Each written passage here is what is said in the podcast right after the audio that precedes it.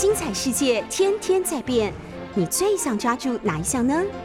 跟着我们不出门也能探索天下事，欢迎收听《世界一把抓》。各位好朋友，大家好，欢迎收听 News 九八九八新闻台。现在收听的节目是《世界一把抓》，我是于北辰。同时，我们在 YouTube 的九八新闻台的频道也开直播，欢迎大家收看直播。哎，大家觉得奇怪，今天怎么礼拜？今天怎么礼拜四看到我哈？对，调整了一下哈，以后是在礼拜四的十点钟，跟大家一起来谈论一下世界上的大小事。呃，要看世界大小事哈，真的是目前来讲，一个是天灾，一个是疫情，因为其实已经到了这个防台的阶段，到了呃大概七月份开始。整个这个我们台湾附近的台风会非常的多。那今年其实我觉得台风来讲，呃，有很多的台风，我们还算是防是这个运气比较好，台风都没有进来。那今天的这个烟花台风，呃，势必已经受到影响了。昨天晚上大家已经都感受到风雨了，尤其是中南部地区，尤其南部，南部从昨天开始就已经开始有一些水患的产生啊，有淹水的状况。但是水患的产生呢，我觉得呃，就不能够不能够一一致的说啊，都是老天下大雨，不是？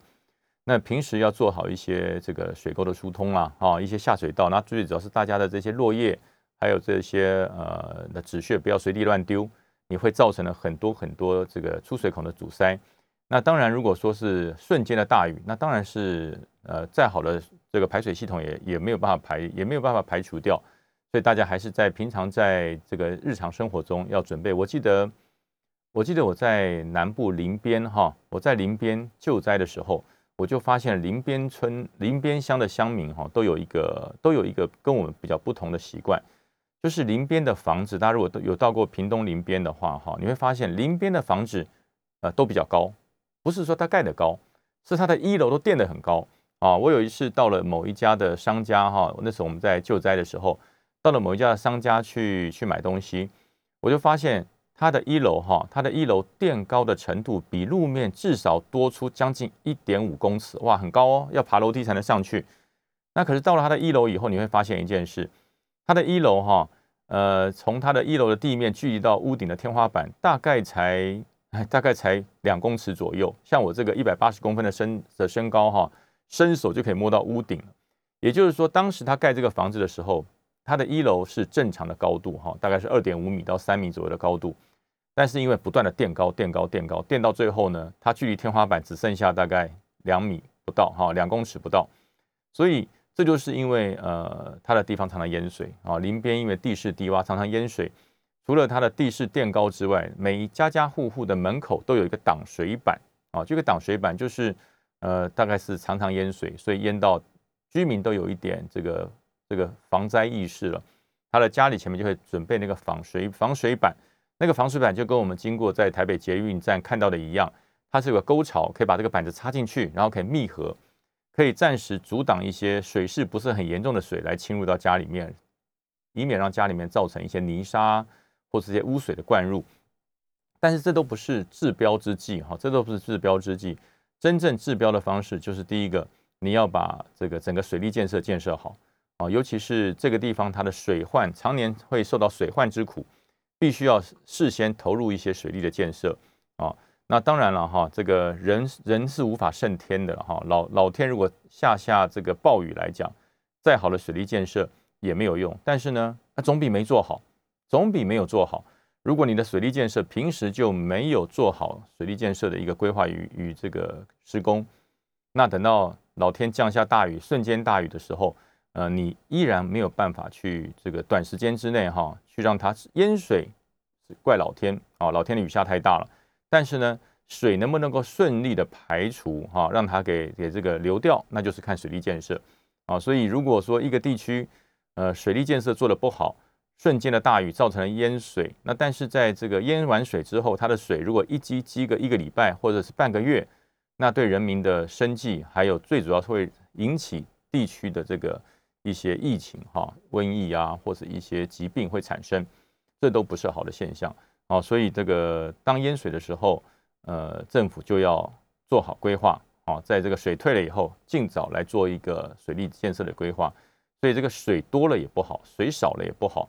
前一段时间呃，我们国内缺水啊，到处都缺水，每个水库都见底，每个水库都干了哈。我们不断的去去这个说，我们要再找水源，能够让大家能够有水用，甚至国军也动用了工兵的部队，协助各大水库啊，能够把它这个水库的淤泥挖掉啊，可以把淤泥挖掉，让这个有水的时候，水库可以多储存一些水。一来是呃，慎防再次缺水；二来是。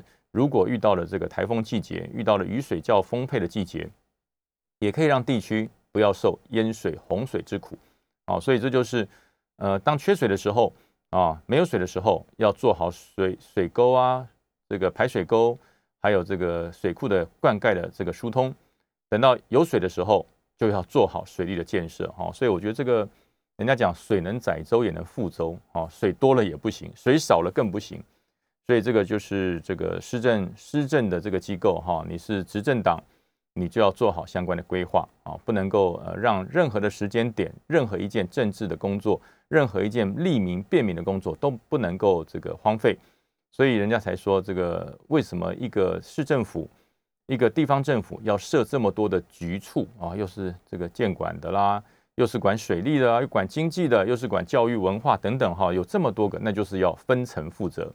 每一个部门啊，在不同的时间、不同的地点啊、不同的这个时空环境之下，你不能做同样的事啊，你不能老是你只看着你的市长，看着你的这个这个县长啊，他做什么你跟着他跑，不要跟风。每个局处你都有专业的业管，在每个季节点，你按照你的工作计划逐步的来完成啊，不要跟风，也不要想要去呃这个这个制造什么知名度与声量，对。对这个整个市政建设、对县政的规划是没有好处的，所以，呃，所有的公务员，当每一次有天灾发生的时候，哈，就要检讨一下，到底跟自己业管相关的工作与计划要不要做调整啊？那如果说只是一昧的只是这个亡羊补牢啊，只是帮这些啊救灾啦啊人民的慰问，我觉得那不断的恶性循环啊，所以这个一流的政府官员应该要在有发生灾难的时候。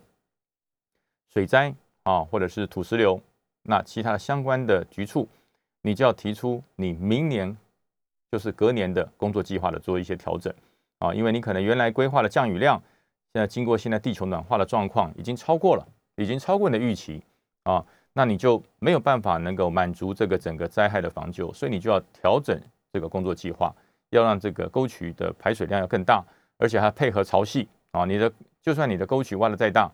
那可是呢，潮汐的范围你没有算好，它一样会淹水，啊，所以我觉得这点必须要在这里提醒各级的地方政府。虽然烟花台风目前来讲缓慢进行，那其实缓慢进行的台风，大家千万不要轻忽哈，因为如果台风影响台湾的时间越长，所造成的灾难就越大啊。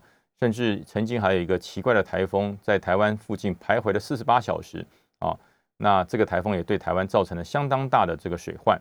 所以这次的烟花台风，它不是小台风，是中度台风啊。那虽然呃它的中心位置应该是不会登陆，那但是呢，它的外围环流还有它强势的落雨啊，这个降雨量，大家千万不要轻忽哦，还是要做好这个相关的防台准备。那如果风势不是很大，那附近的沟渠啊、落叶一定要清理一下，免得到时候水无法排到水沟里面，造成了地面的淹水，那对整个环境还有对整个这个生活的品质会造成很大的影响。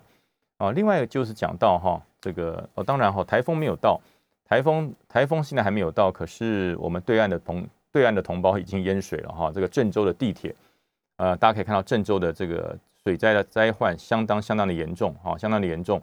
那呃，也希望啊，也希望对岸的朋友的同胞都能平安。那这个我我相信啊，我们在海峡对岸的这个所有的这个我们国人。也对这个所有的朋友啊提出支持。如果需要帮忙的话，我相信哈，我们一定会伸出的援手。也希望，呃，那政府呢？我我昨天我下午时候看到蔡英文总统也发出了这个这个由总统府发出了对对方的关怀的关怀的这个发言哈。我觉得这个这个情形相当好的啊，这个情形相当好的，因为我觉得两岸虽然政治理念不同，虽然分属不同的政治实体。但是我觉得我们两岸之间还是要互相的关怀啊，所以蔡英文总统发出这篇这个关怀文，我我觉得是相当正确的，好，相当正确的。所以他我觉得各部会也也只是就是蔡英文指示各部会必须对这一次郑州的这个水患示出最大的善意啊！如果需要我们帮忙，我们一定会帮忙啊！我觉得这是两岸这个我们是同文同种应该要有的一个关怀啊！这点呃，真的也期也期盼啊，对岸的同胞都能都能够非常的平安啊，非常的平安，能够早日脱离水患之苦。呃，另外讲到我们自己哈，讲到国内。国内目前来讲，呃，我们的疫苗，大家最近比较比较见了面都会问候问候的话都已经改变了哈。点了见了面问候都是你你预约了没有？你打疫苗没有？啊，很多人见了面都会问，哎，你打疫苗没有？你预约了没有？啊，那我身边的朋友大概比较年长的哈，都说我打过了啊，我打过了。然后你只要你说我打过了，他一定会问你打的是什么的疫苗？哎，这点我就觉得蛮特殊的，我觉得蛮特殊的，为什么？因为以前我们不管是接种流感疫苗，或是接种其他的相关的疫苗，我们很少会去问说你接种的是哪个牌子的疫苗啊？大家回想一下，我们接种过很多次的流感疫苗，几乎每年都会接种一次啊。诊所通知你说，哎，打流感疫苗喽，我我就去打了，拿了健保卡就去打流感疫苗了，而且还有分自费跟公费哈。那通常我们只会问医生说，还有公费的吗？有，那我就打。那没有公费的，那我就自费打。通常都是这样。你也不会去特别的关心，说我打这个疫苗是什么牌子的，是哪一家生技公司出出产的，还是哪里来的？好像很少去问。但是这一次哈，今年的 COVID-19 这个新冠肺炎来了之后，大家因为政治上的纷扰啊，这个不同的政党立政党的这个立场，有不同的政党立场对于疫苗的意见，所以变得所有的我们国内的百姓哈，国内的朋友对于疫苗哇，好像每个都变成专家了哈。你不管是这个国产的高端啊，哈联雅啦，或者是进口的 A Z 还是莫德纳，甚至还没有进口即将要进来的这个 B N T，你问每一个朋友，他对这几点几种疫苗啊如数家珍啊如数家珍。你跟他说 A Z 哦 A Z 这个第一剂比较强哦哦打下去反应比较多啊，然后呢啊第二剂就好多了。呃那个莫德纳呃莫德纳第一剂没事，呃第二剂打下去这个反应就很强。哎好像。全民都把疫苗已经变得说好像是这个这个是上学必备的知识一样，每个人对这些疫苗都如数家珍，它的副作用、它的这个反应都非常非常的这个了解。那既然都这么了解，那你该打就要去打。我是觉得疫苗哈，疫苗现在这个全国现在大家要准备，希望能够在二十六号能够降级哈。这个陈时中说不叫解封啊，我们好像。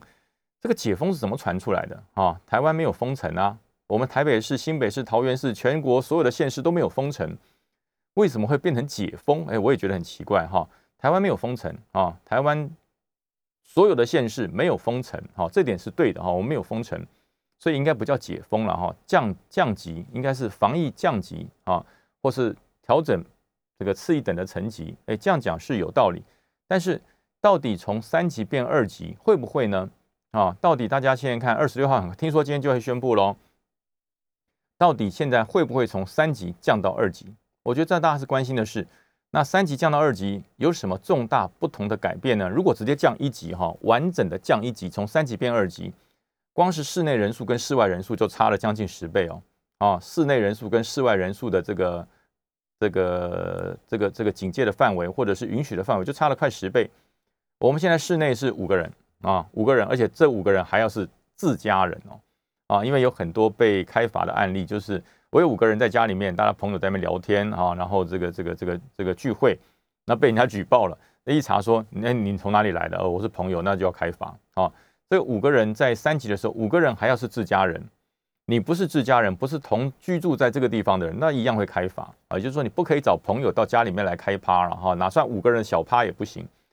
但是变成二级之后啊，调整成二级之后，这些规矩、这些规定都会相对的放宽啊，都会相对的放宽。它的室内的人数至少增加了将近有十倍，室外也是增加了十倍。那但是呢，这些人数的限制会不会造成疫情因为疫苗覆盖率的不够啊，而造成了疫情的再次的升温？我觉得这是工卫专家还有防疫中心最关心的事，也是人民最关心的事。大家希望。降级啊，调整从三级调二级，但是调了二级之后，大家对于疫情乐观吗？大家对于疫情放心吗？如果你没有打疫苗啊，你没有打疫苗，你对于这种降级的状况，你真的敢自由活动吗？但是我要提醒大家，即使从二级啊，从三级变二级，口罩、勤洗手、社交距离这三个原则不会变哦。这三个原则不会变，大家不要认为说从三级变二级了哈，我就可以不戴口罩了啊，我就可以不戴口罩了，我跟朋友就可以在一起这个聚餐吃饭了啊。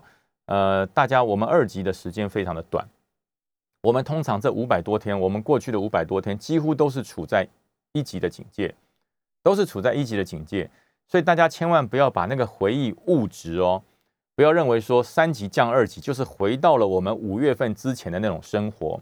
就是回到了我们今年的二三月的这种生活哈，在户外啊空旷处可以不用戴口罩，然后呢可以去看电影，可以在餐这个自助自助餐餐的餐厅里面自由的用餐。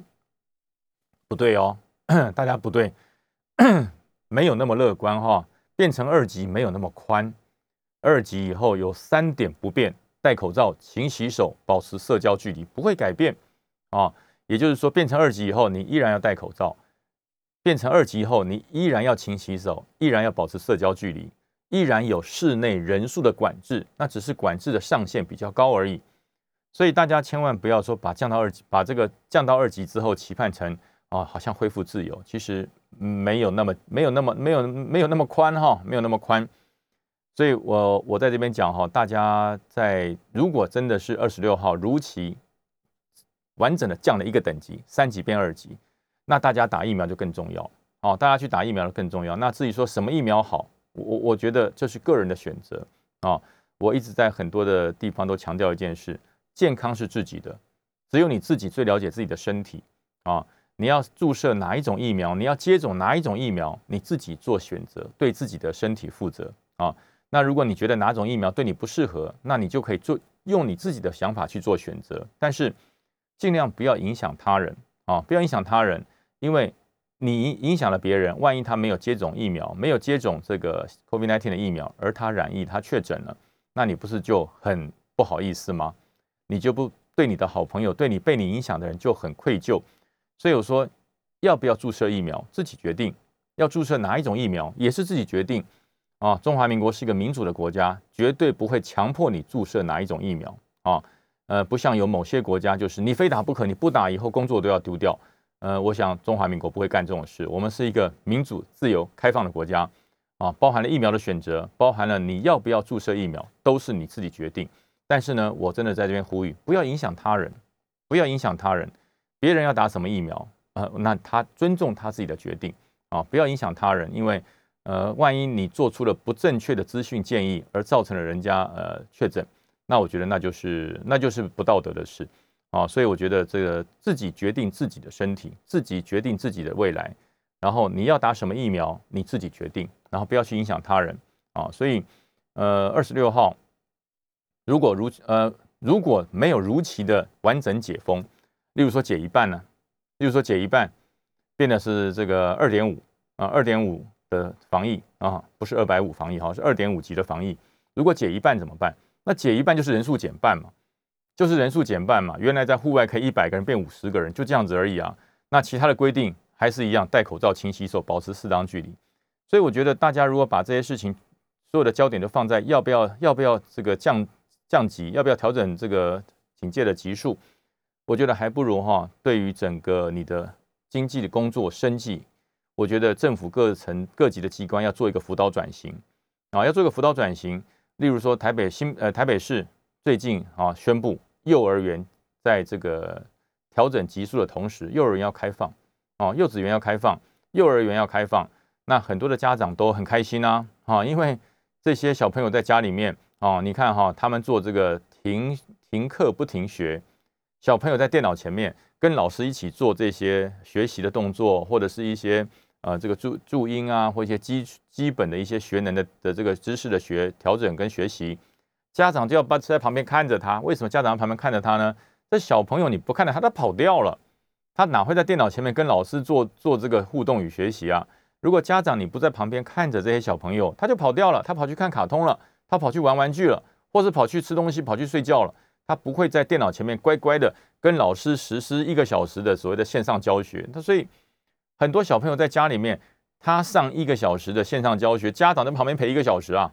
啊，家里就一定有个大人旁边陪他一个小时，否则怎么学习呢？这个这个这个几岁的孩子他怎么会听你的这个这个老师的这个线上教学跟学习呢？不会的啊。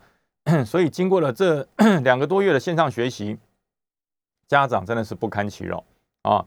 家长真的是不堪其扰，尤其是 双薪家庭的家长，那真的是非常非常的辛苦啊！为什么？因为他要上班，上班回来之后呢，还要再陪孩子上学，或者是在上班的途中刚好孩子在上学了，他还要要要电话关心一下，现在哎你有没有跟老师上课啊？啊，所以让家长这个这个这个两头烧啊，非常辛苦。所以，但台北市就决定了说，如果二十六号啊，这个调整成二级，那我们的幼稚园就开放。但是呢，人数要限制，就是一个班只能收一半。这个班本来是三十个人的，只能收十五个人。那问题又来了，这十五个要怎么选呢？这十五个人要怎么选？一个班如果三十个人，只能开放十五个人来上学，那那另外十五个要怎么选？那还是说一个人上半个月，一个月三十天，那前三十天你来，后三十天他来。所以这些。政策的方式，我觉得这个各级的政府哈，不管是市政府还是中央政府，你在制定的这个政策，如果新北呃台北市的政策确定要这样做，那台北市的配套措施要出来啊，台北市的配套措施一定要出来。你开放一半，那另外一半的小朋友，另外一半的孩子去哪里？要去哪里啊？要怎么调整？那如何做到公平啊？所以我觉得这都是这个政府在宣布了政策之后，你要配套措施要做出来，然后。邻近的各县市，你台北市这样做了，新北要不要这样做？桃园要不要这样做？基隆要不要这样做？新竹要不要这样做？它会有连锁效应的。为什么？因为很多的家长他可能是跨县市上班，我住台北市，可能我在新北上班；我住台北市，我可能在桃园上班。那台北市的孩子开放了，那桃园我去桃园上班，或是你家住在桃园，你的工作点在台北市，那台北市的小孩可以托婴啦。那桃园还没开放，新北还没开放啊，那你去上班了，孩子怎么办？所以我觉得这个很多事情哈，地方政府宣布的时候，中央你要提出统一的规范，你否则就会变成同国不同调啊。我同样都是在一个国家里面，但是你各县市各自为政，所做所制定的一些政策与方针不一样，对不对？有的人开放，有人不开放，那我这个跨县市上班的这些上班族、双薪家庭，我要何去何从？哦，所以我觉得，呃，很多时候。呃，该负责要负责任，不能够说这个是这个是是是地方政府的事，这不干我的事，所以我可以做一些调整。我觉得这些都是中央政府在防疫这么多天哈，已经已经已经两个多月了，要做一个正面的思考。好，我们先休息一下，下节再回来继续谈。好，各位好朋友，大家好，欢迎回到九八新闻台《世界一把抓》的节目现场，我是于北辰。呃，除了这个台风，除了疫情之外，其实这个礼拜本来应该哈。在这个星期，本来应该所有的报纸版面都应该探讨一件事，就叫做奥运啊啊！通常大家可以回忆一下哈，以往的奥运四年一次的世界型的大型的赛事，正常的话，这个礼拜应该叫做封奥运。这个礼拜全国应该封奥运，无论你喜欢任何一项的体坛的动的这个运动跟盛事，奥运里都有。有人喜欢羽毛球的啦，有人喜欢游泳啊。有人喜欢看这个这个跑步啊、慢跑啊，或是百米的这个冲刺啊，或者跨高低栏，甚至是呃铅球啊，或者是排球、篮球都有啊，都有。奥运所有世界上主流的运动，奥运全部都纳入了。所以说这个礼拜本来应该是封奥运的时候，应该是大家哈呃在上班时间偷偷拿着手机或者偷偷打开电脑在看你喜欢的运动，这本来是应该是这个礼拜大家最关心的事。可是因为奥运受到了新冠肺炎的影响，去年就延了一年。东京奥运本来应该在二零二零年盛大举行的，那因为受了当时日本的疫情啊，状况蛮严重的，而且全世界的疫情也在蔓延，而且去年的时候还没有疫苗啊，还没有疫苗的问世，所以说呃，奥委会那个就把这个奥运延后了一年，延到今年二零二一年。然后在今年举办的时候，日本也是费尽了脑汁啊，到底做还是不做？到底要不要办？啊，这个让这个日本人也是相当的头痛，最后还是决定啊，这个在大多数疫苗的这个这个施打覆覆覆盖率之下，让世界上的所有的运动员可以如愿的来参加奥运奥运的比赛。那当然呢，我们中华代表队也派员参加了，啊，也派员参。本来这是一件非常非常啊好的事情，是一件喜事啊，那可是现在大家发现一件事，我看的报纸上都没有在报说这个奥运哪哪个哪个选手啊，在这个比赛前运动的状况，或是比赛前热身的状况，已经到达了最好的状况，全部都在报，都在报什么？都在报包机的问题了，都在报这个选手这个下榻饭店的问题啦，甚至还把这个选手的吃饭的这个伙食都拿出来在在讲。我我觉得哈，这都是承办单位的行政疏失。严重的行政疏失啊！大家可以想想看哈，搭机是对对这个政府来讲啊，搭机就是包好了一架飞机，把大家包过带过去就好了。那以往的奥运没有包机哎，哈，以往的奥运没有包机，以往的奥运哈，因为这些选手啊，这些选手你能够受到国家征召的这些啊各体坛界的这个选手都是一时之选。那这些选手呢，其实他是非常忙碌的哈。是非常忙碌的。我不管是网球的这个这个谢家的姐妹，还是这个羽毛球的这个这个小戴哈天后小戴，这些选手其实他很忙的啊，他非常忙的。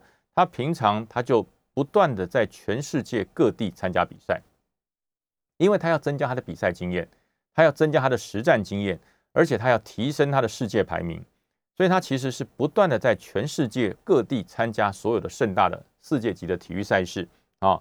来提升他的战斗力跟他的这个这个在相关的这个体育项目上面的能力和知名度，甚至他的这个实战的这个经验。所以到了奥运的时候啊，奥委会从前都是规定啊，在日本我们的这个选手居住的地方，在什么时候之前完成报道。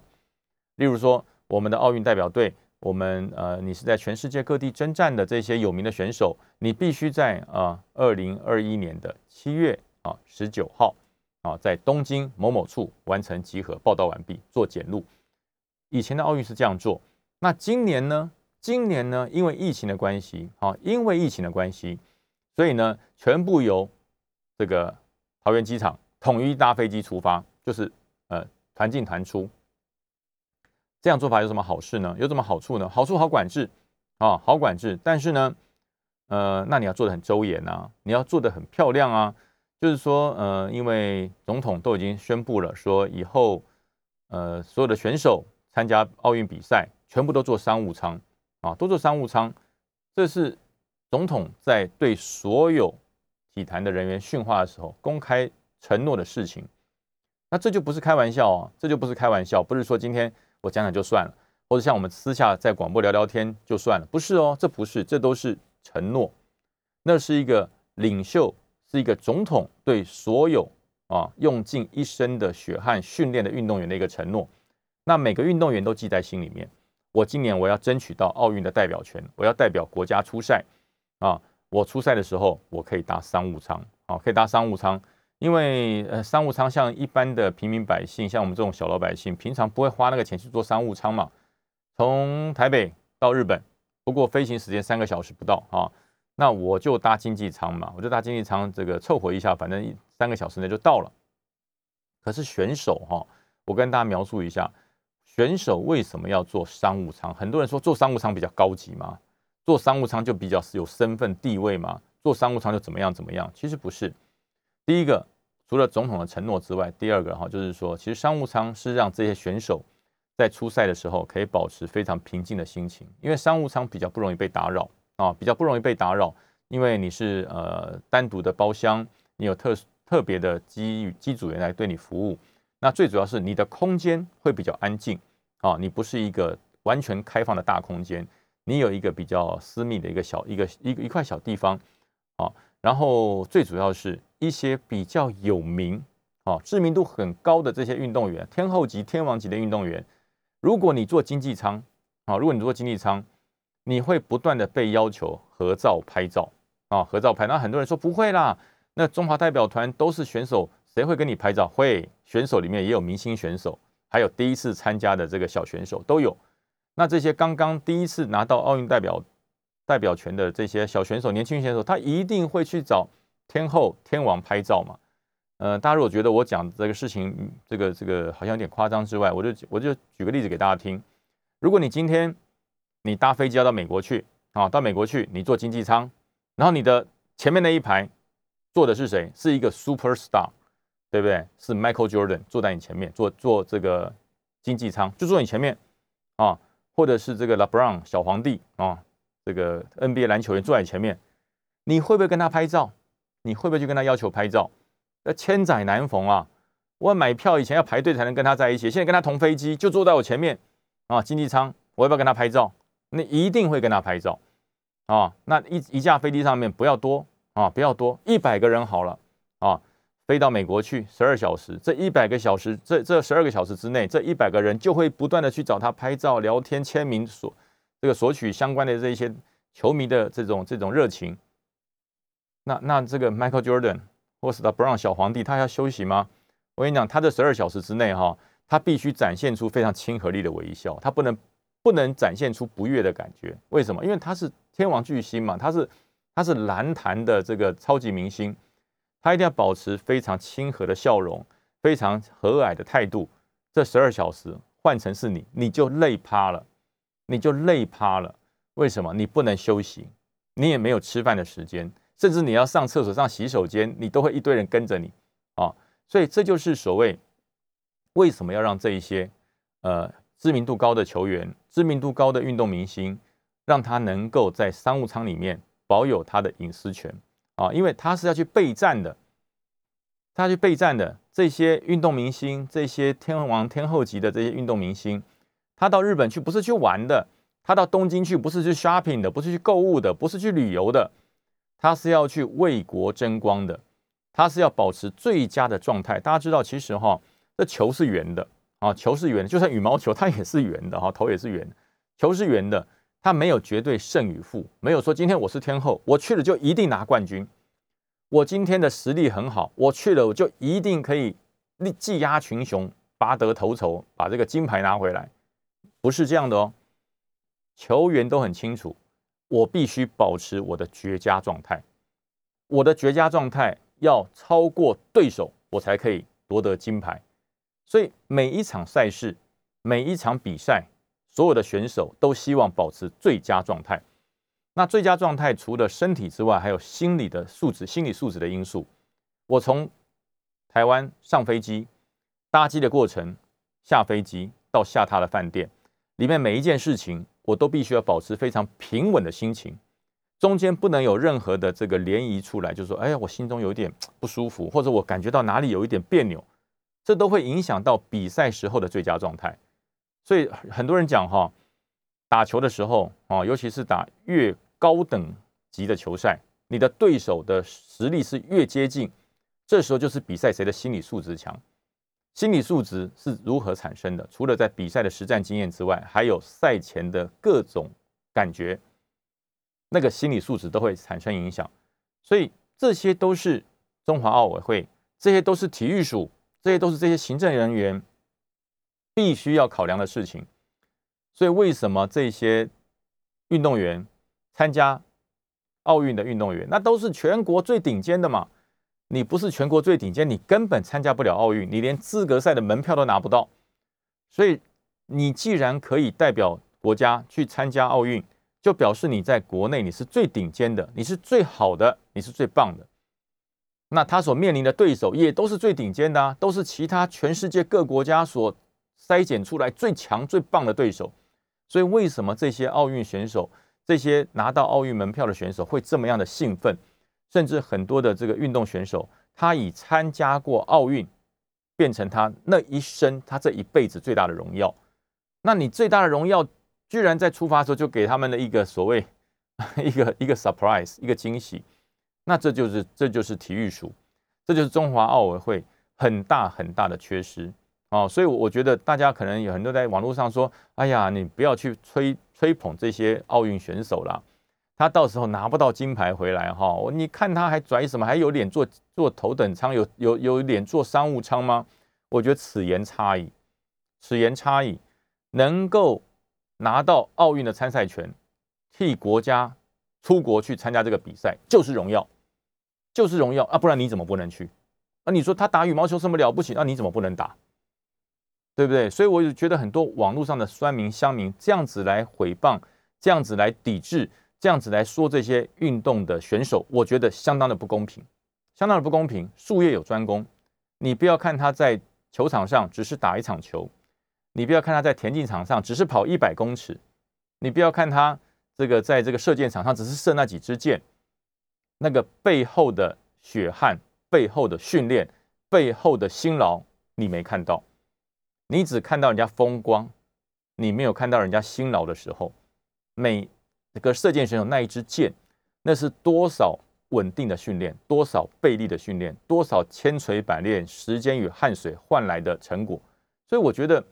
有的时候哈，我我真的不知道这些在网络上为了捍卫而捍卫的这些人，到底你的目的是什么？打击自己国家的选手，酸自己国家的选手，只为了要护卫某些事，错了就错了。总统都道歉了，院长、行政院长都二十四小时在道歉三次，那这个事情还不错吗？连很不常讲话的赖清德都出来讲道歉了。好，所以我觉得这些事情适可而止。我们先休息一下，进广告。哎，各位好朋友，大家好，欢迎回到九八新闻台《世界一把抓》的现场，我是节目主持人于北辰，欢迎大家收听哦。嗯，其实我从这几个礼拜以来，我就一直很担心一件事啊，就是国军的防疫的问题了哈。国军的防疫问题，昨天啊，昨天我们的老单位这个虎口的装甲兵单位就产生了有一名阿兵哥确诊啊。那这名弟兄，这名阿兵哥，他不是我们装甲兵训练单位的人，他是从北部其他单位派到装甲兵学校来受训啊，派到装甲兵部队来受训的人。他确诊，他确诊了，所以就造成了整个这个装装装甲兵的基地哈，要扩大的筛检，要做好这些。其实这些事情，我我讲哈，阿兵哥弟兄战士都是来自于社会各个阶层，所以。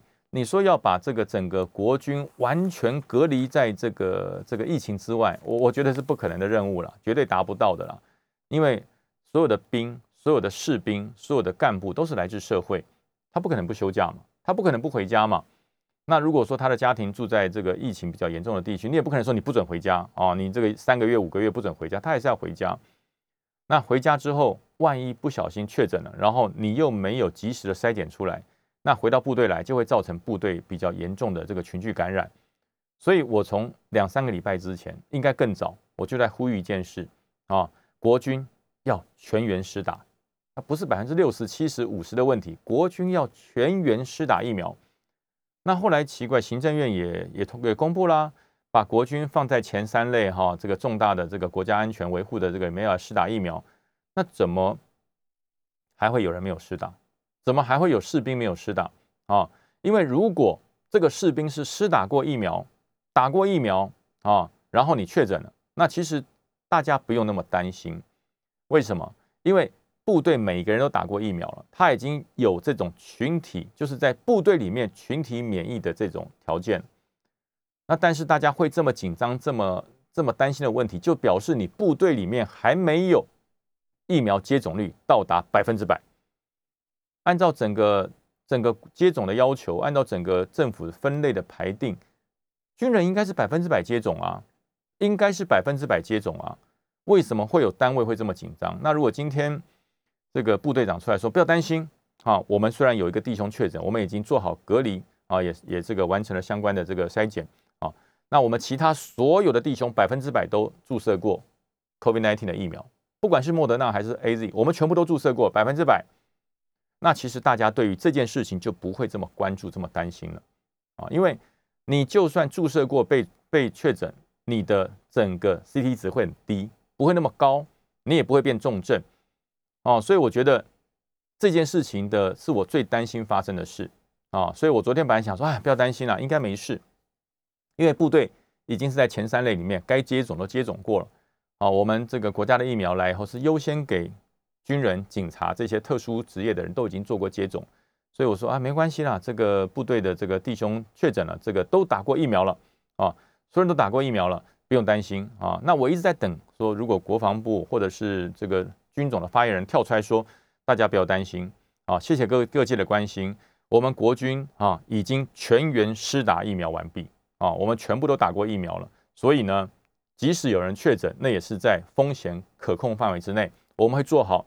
呃，最良好的隔离啊，跟这个这个这个分流，不会让这个疫情扩散。最主要是你的军中如果可以百分之百试打过疫苗之后，你的部队附近的百姓就不会紧张了，不会说，哎呀，这个部队里面有一个人确诊，会不会变成群聚？然后阿兵哥出来会不会带成我们地区的如何如何的传染？不会紧张嘛？因为部队已经百分之百施打过疫苗了，哦，大家的心就安一半，哦，所以我觉得这个事情出来之后，我说军方应该要彻底去清查，到底国军有没有按照行政院有没有按照 CDC 的规划全员施打疫苗，有没有漏网之鱼，还是有些新兵没有施打？如果国军百分之的百都施打过疫苗了，那入营的新兵就要打疫苗，入伍的这些军校生就要打疫苗啊，你才可以让整个国防的这个战力跟工作不因为疫情而废弛。所以我现在就很担心的事情就是，如果现在的军校生、现在的部队因为疫情都严制了训练，你的训练都停了，你的操课都停了，你的军事体能训练都停了，你的战绩战。这个战法跟演习都停了，那打垮打垮国家的应该不是疫情了，是国军的战力减退。所以我觉得，为什么要让国军的这个官兵优先施打疫苗？国家也这样做了，这样规定了哈。按照现在我们四十八岁以上的人都可以施打疫苗了，表示国军绝对疫苗够让国军百分之百施打，因为他的职业特殊嘛，别人可以在家里面。这个停学不停课，远距离上学，那这士兵可以吗？部队中的士兵全部回家，全部回家啊！我们回家远距离远距离捍卫国家，我们在在线上捍卫国家，干嘛打电动啊？对不对？不开战车了，直接开这个战车世界的电动玩具啊？对不对？开飞机的也不用开飞机了，直接回家驾驶这个这个模拟操作的这个飞机，不可能嘛？所有的军人，所有的战士，他不可能回家做远距离卫国嘛？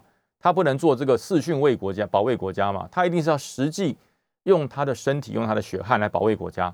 所以这些人怎么可以不百分之百施打呢？所以我觉得哈，呃，这有没有命令贯彻？到底有没有命令贯彻？既然国军要百分之百的施打，就要命令贯彻，包含了新入伍的新兵，包含了即将要入学的这些军校生，他都在特殊种类之内，要优先施打，不分年龄，军人要优先施打，否则我们可以停班呐。学生可以停课啊，可以远距离啊。那国军不能远距离卫国吧？总不能视讯卫国。我这这讲出这个这个话，我们心中都很伤痛。这早就应该要想到的，早就应该要料想到的事情。所以一听到说，哎呦，国军有人确诊，我说不用紧张啊。我当时我第一时间我说不用紧张啊，因为国军早就在这个这个七月七月一号以前都已经完成疫苗施打了。那怎么还会有漏网之鱼呢？怎么还会有人有人确诊或者引起紧张呢？引起大家的大家的这个这个探讨呢，根本不该有这个议题，因为你如果贯彻命令的话，百分之百施打，国军每一个人都施打过了，国军贯彻命令应该是全全国所有的职类里面最贯彻命令的人吧？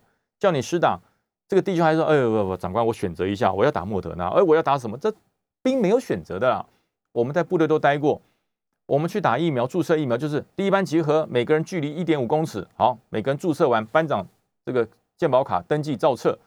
那是命令贯彻哎，老百姓注射疫苗那叫意愿呐，国军注射疫苗叫命令贯彻，那规定就要打的，你不打疫苗不能执行捍卫国家的任务，你不打疫苗不能执行这个战备演练，你不打疫苗不能实施体能训练，所以你一定要打疫苗啊！哦，那那还能选择吗？还能选择吗？就是一个命令下去，全班全连完成施打，这是命令嘛？这军人对于这种还能打折扣吗？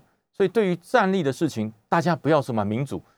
哦，在军中那将，军中没有民主，军中是专制，军中是恶霸。哎，但捍卫国家有民主啊！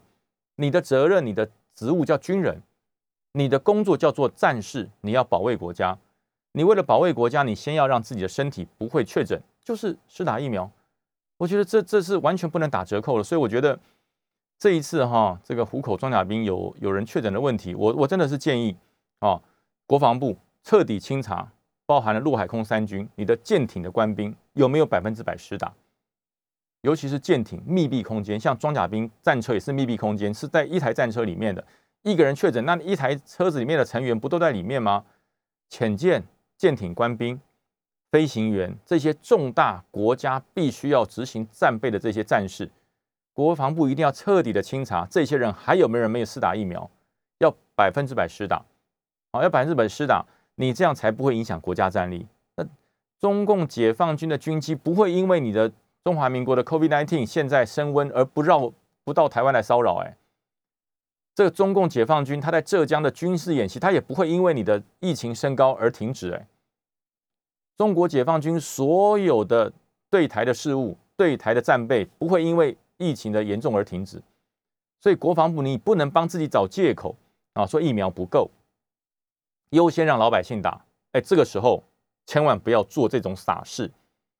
国军弟兄战士打疫苗，那不是怕死，那是要捍卫国家。他因为打了疫苗，确保身体的健康，不要被传染，他才有那个能力去保家卫国。国军官兵打疫苗的目的是保卫国家，他不是怕死。哦，所以我真的是在这边要要要沉痛的呼吁啊！希望国军所有的疫苗要用命令贯彻的方式来贯彻，所有的人员注射疫苗要用命令贯彻的方式来要求，百分之百施打。你这样子所有的演训。所有的战备，还有面临到未来即将要开始的汉光演习，你才能够哦不打折扣的实实施。人家讲，国家不能一日没有战备，没有任何的借口，不能一日没有战备。现在我看到的，包含了很多军校的训练，包含了很多的部队的演训，包含了后备动员的教招，都因为疫情而暂停了。其实，在我心中，我们已成为曾经是一个职业军人来讲，我们心中的这个担忧是非常重的，是非常大的啊！真的是再次呼吁，国家安全绝不能因为疫情而废弛，因为国民的生计，我们能够在这个国、这个中华民国能够安居乐业，是因为有这一群捍卫国家的钢铁战士，而捍卫国家的钢铁战士，他必须要有不被确诊、不被群聚的这个保险。所以国防部拜托了哈，让所有人百分之百施打疫苗，让台湾的国防，让我们国军更坚强，不要再有染疫或者是群聚的恐惧发生。我觉得这才是对于国军最大的尊敬。那今天的节目到这边结束喽，我们下次再见，拜拜。